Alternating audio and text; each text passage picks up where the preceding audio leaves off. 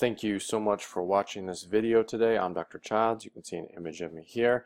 And today we're going to talk about the thyroid medication, WP thyroid, and how it can lead to weight loss. And I'm going to do this by going over a case study. And you can see this patient here. Her name is Sherilyn. And yes, she uh, said it was okay for me to use these images, just in case you're wondering.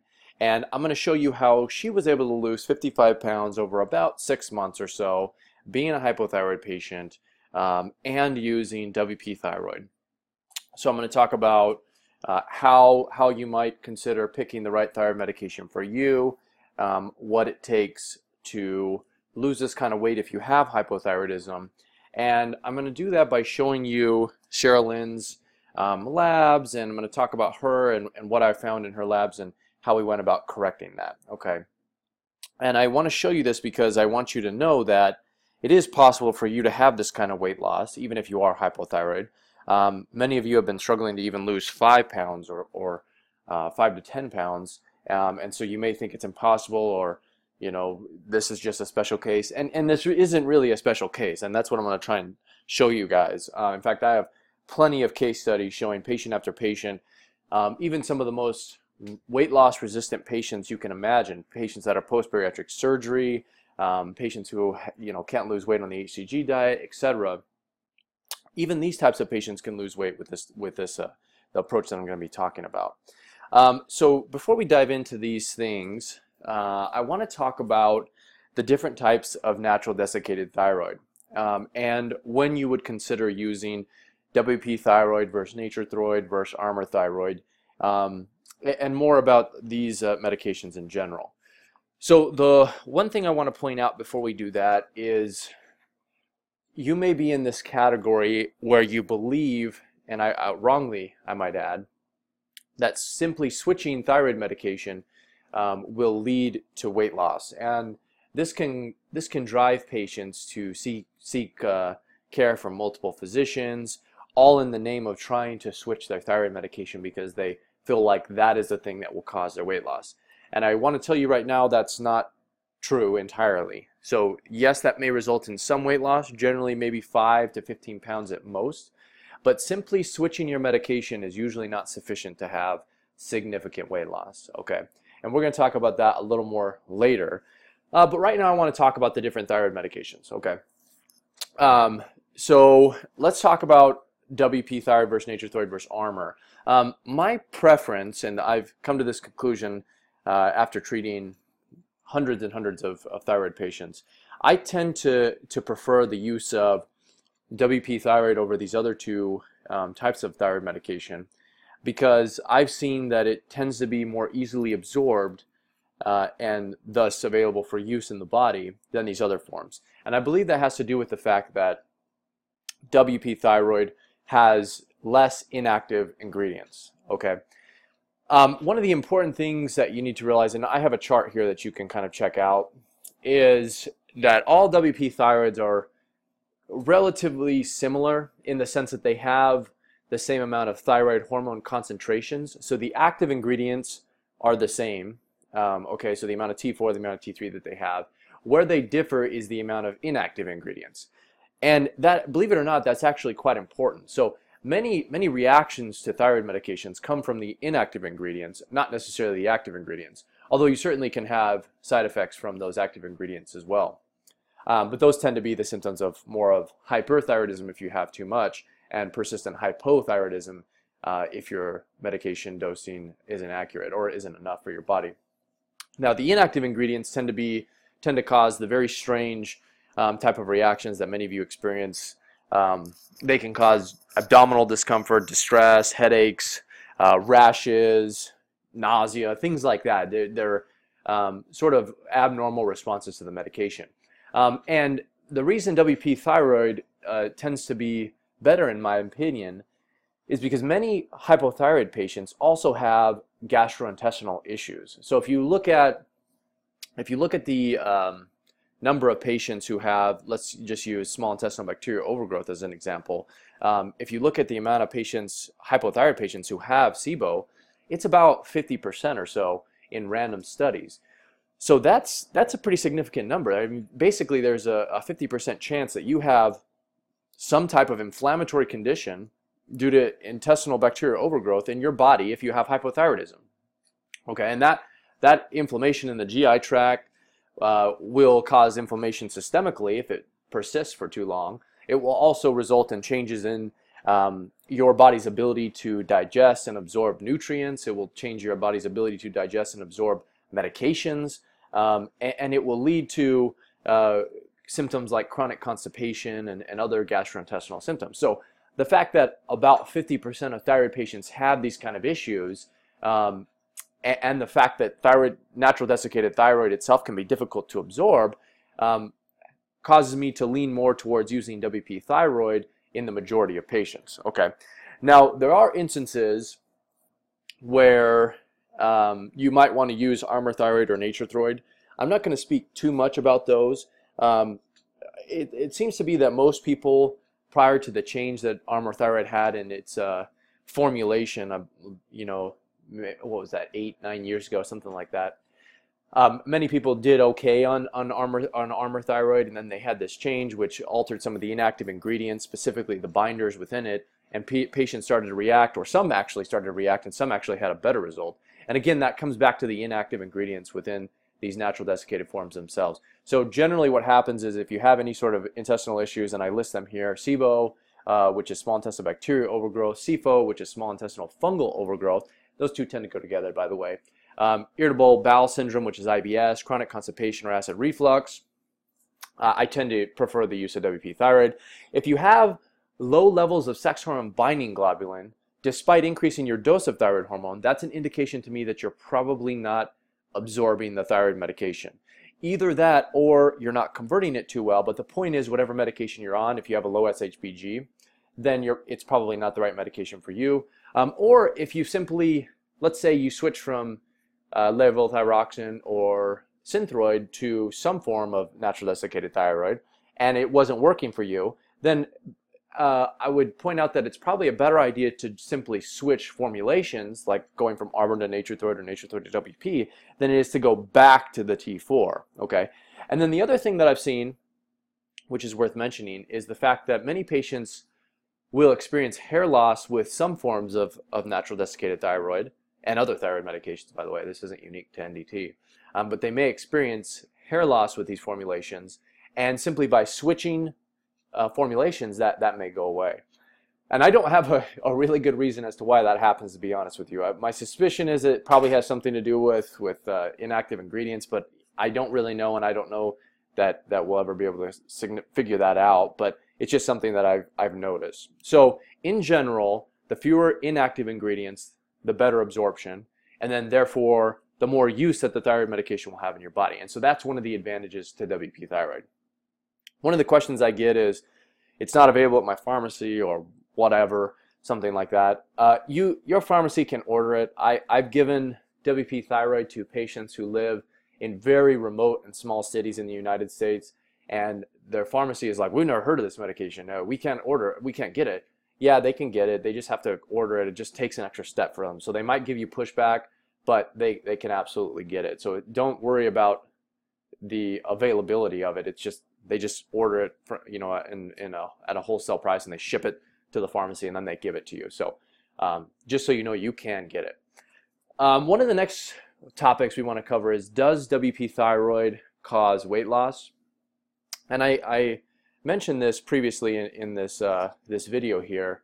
Uh, the answer is yes, it can help with weight loss, but I wouldn't say that it necessarily causes weight loss to begin with. So it's not as if switching from Nature-Throid to WP thyroid will suddenly result in significant weight loss for you, or switching from Armour to to WP will result in significant weight loss for you. It may, if you do not, I mean, it may result in 5 to 15 pounds of weight loss if, let's say, for instance, you go to something like 15 milligrams of Armour to, you know, 2 grains or 100, um, uh, 2 grains of uh, WP thyroid. Well, that would be, that's not necessarily the, because you switch medication. That probably has more to do with the dose, okay? So um, the answer is yes, it can help with weight loss. But here's a really important point that I that I want to harp on for a second. Many of the many of the weight loss resistant issues that hypothyroid patients experience come from the hormonal abnormalities that tend to be caused by hypothyroidism. Okay, not directly from low thyroid to begin with. So let me explain that a little more. Hypothyroidism can lead to things like high cortisol levels, um, high insulin levels, low progesterone levels, high estrogen levels. And those hormone imbalances are what leads to significant weight gain. Okay. And it, what happens is if you simply replace the thyroid, it doesn't fix, it may fix your thyroid, but it doesn't fix those other issues. So what you're left with is you, you're kind of left there scratching your head because you may feel better, you may have more energy, your, you know, your hair loss may subside, and yet you don't lose any weight. And so you you know you're kind of left in a paradox where you're thinking, why is this the case? Um, I I feel much better. I haven't but I haven't lost any weight. And the reason is because you didn't address those other hormone imbalances, and that's one of the main um, issues I see with with hypothyroid patients. Now, the, the one of the problems with this is that patients who fall into this category tend to think, well, if I just search out and, and find a doctor who's willing to give me more thyroid hormone or a different type of thyroid hormone, then I'll finally get the weight loss that, that I'm looking for. And that's also tends to not be very true. Okay. So I, I want to talk a little bit about how to actually lose weight if you have hypothyroidism. And what it boils down to is you need to find the hormone imbalances that I mentioned previously um, or stumbling blocks or roadblocks that may prevent you from losing weight. So to talk about this, I'm going to use um, Sherilyn, which is this patient here, as an example. Okay. And I'll tell you right now, it wasn't just her thyroid that was causing her, her weight loss resistance. It was a little bit more than that, and I'll, I'll explain it here. So what we're looking at is a sample of her labs, the Sherilyn's labs, and I have highlighted here the summary of the abnormal results. So what this is is the the lab the lab has flagged these labs as being out of range. Okay, and so this is all that showed up. If you notice, there actually isn't a single thyroid up in here in the abnormal results page. But I do show you some of the thyroid studies down here. And it's worth mentioning that because many, many physicians, many providers, many doctors, they look only at the abnormal results. Okay, so I've been in the hospital, I've been in um, the clinic, uh, you know, during residency, I, doctors are getting hundreds of hundreds of labs every single day. Like I, am talking a crazy amount of labs that are going through them that they're looking at. And so they need a quick way to kind of go through these labs. And one of those, one of the ways that they do that is they look for only abnormal results, right? Because 95% of the population falls within the normal range. So if 5% falls out, and that's kind of how they do it. So really, most doctors are only looking at these abnormal ranges. Now, what's important is is not what's abnormal, but what is suboptimal. And so we're going to talk about these suboptimal results and, and how that impacts um, Sherilyn's case. But many of you are probably take, thinking, okay, well, this all makes sense, but how do I get my doctor to listen or to look at these things? And it has to do less with ordering the right labs and more with the interpretation of the labs themselves. Okay, so let me let me show you by walking you through what I'm seeing here. And this isn't all her labs, by the way. This is just a I just took some snapshots of, of these things to, to kind of show you what I'm looking at. But just so you know, there's I probably order eight or nine pages worth of labs like this. So there's a ton more information that, that isn't included. Um, but looking at the abnormal results, we see three things right off the bat. So first of all, this PLT is her platelets, which is elevated. Her CRP, um, which is C-reactive protein, is elevated, and her fer ferritin is elevated. So that sends a message to me right away that this patient has probably significant inflammation in her body. So platelets can go up. Um, at, they're kind of like the, I mean, platelets can go up for a number of reasons, but one of one of the reasons platelet goes high is because of um, an, an inflammatory kind of reaction in the body. It's like your body only has a couple ways to show you that it's that it's been startled, and so platelets may go up, and this can happen even after something like a trauma, like a surgery or or an accident, like physical trauma and it's just your body's way of reacting. So platelets, yes, they, they're involved in the clotting cascade, but high platelets can be an indication of, of an inflammatory response in the body. Certainly C-reactive protein is absolutely an inflammatory marker. And then we go down to ferritin, which ferritin, as you probably know it, is a marker of iron store in the body. However, it is also what's known as an acute phase reactant. An acute meaning, you know, like sudden. Um, and what that means is Ferritin can also be used as a, a, a marker of inflammation um, in, a, in those type of situations. So these three indicators to me, or these three labs indicate to me that there's probably a significant amount of inflammation going on in her. Now the question is why does she have inflammation? This could be um, from insulin resistance, which I know she has and we'll go over. It, this could be from GI related issues. We know she has GI issues, otherwise I wouldn't put her on WP thyroid. Um, it could be from food allergies, environmental sensitivities. It could be from a number of things. Um, the point is, her it's a significant uh, reaction to her body, and she is showing that in her labs. Okay, for the most part, this might have just been blown off by other doctors as well. Like, okay, well, well that's fine, they're up, but let's recheck in a month and see what happens. Um, but that's not that's not the case, and and I'll we'll explain that a little bit later. Um, her LDL is up. That could be a marker of her uh, her lack of thyroid as opposed to a true issue with her cholesterol, so I'm not going to focus on that. The other important thing, really, really important thing here, is that her hemoglobin A1C was flagged as being high, and her result was 5.9, which it did flag as impaired fast and well impaired uh, glucose tolerance. So basically, she falls within the pre-diabetic range, which means she has insulin resistance, which is a big deal. This is further uh, so. Well, before I move on, let's just say this: those are just the abnormal results, right? Um, but we need in order to get to the bottom of what's going on in, in, this case, we need to dig a little bit deeper. So we're going into what the computer, well, I say computer, but what the lab didn't flag as abnormal, but even though these results are what I would say as uh, suboptimal. So first we have insulin. Her fasting insulin is 9.5, which is a huge deal. And her reverse T3 is 16.7, okay? Um, and reverse T3 shouldn't be higher than 15. So really these you really have to have an understanding of thyroid function if you want to interpret have any any hope of interpreting these. So again don't just think you can order these labs and suddenly everything will be fine. You really need to have someone who who understands the levels and what they mean and how to put the story together. So let me explain what i what is probably happening in Sherilyn by by using these labs just to tell this story. So first of all she's got a significant amount of inflammation. We know that. Uh, we'll get to the cause a little bit later but one of the important things is that inflammation reduces T4 to T3 conversion. Okay, so she has high inflammation, she has low free T3 and high reverse T3, which is exactly what we would expect, right? High levels of inflammation affect the thyroid. They cause your body to produce more of the inactive form of thyroid hormone, which cranks up your reverse T3, which makes you feel terrible, makes you feel hypothyroid. Okay, which can lead her to um, having uh, issues like insulin resistance, which she also has. Now, the combination of thyroid resistance and insulin resistance can now both lead to a situation where it's very difficult for her to lose weight unless they're treated. So do you see how these labs paint a picture of what's actually going on in her body? But in order to tell this, you know, in order to understand what's happening, you really have to have an understanding of how to interpret, not just order, interpret the lab results, okay? So let's put this together and talk about how to treat it. Um, and again, this is what I, harp on here. The important part is not the diagnosis. The important part is the treatment. Um, because no matter how badly you want to feel better, you're unfortunately you're, in most situations the doc, the doctor or the provider you're using has the power to prescribe the medication that you need to feel better, and that can make you know that that that can be a difficult situation, especially if, you if your provider isn't really willing to work with you. Um, but in most cases, you will need some sort of intervention. Um, now I show you this. This is a snippet of her her follow-up labs, and you can see her insulin dropped from 9.5 down to 4.2. So we had a significant, and I like in fasting insulin to be less than five. So over the course of this six months, she had a significant improvement, leading to the reduction of her insulin um, down to the normal range, and that's probably the reason why the majority of she lost the 55 pounds that we talked about. Okay, so how do we do this?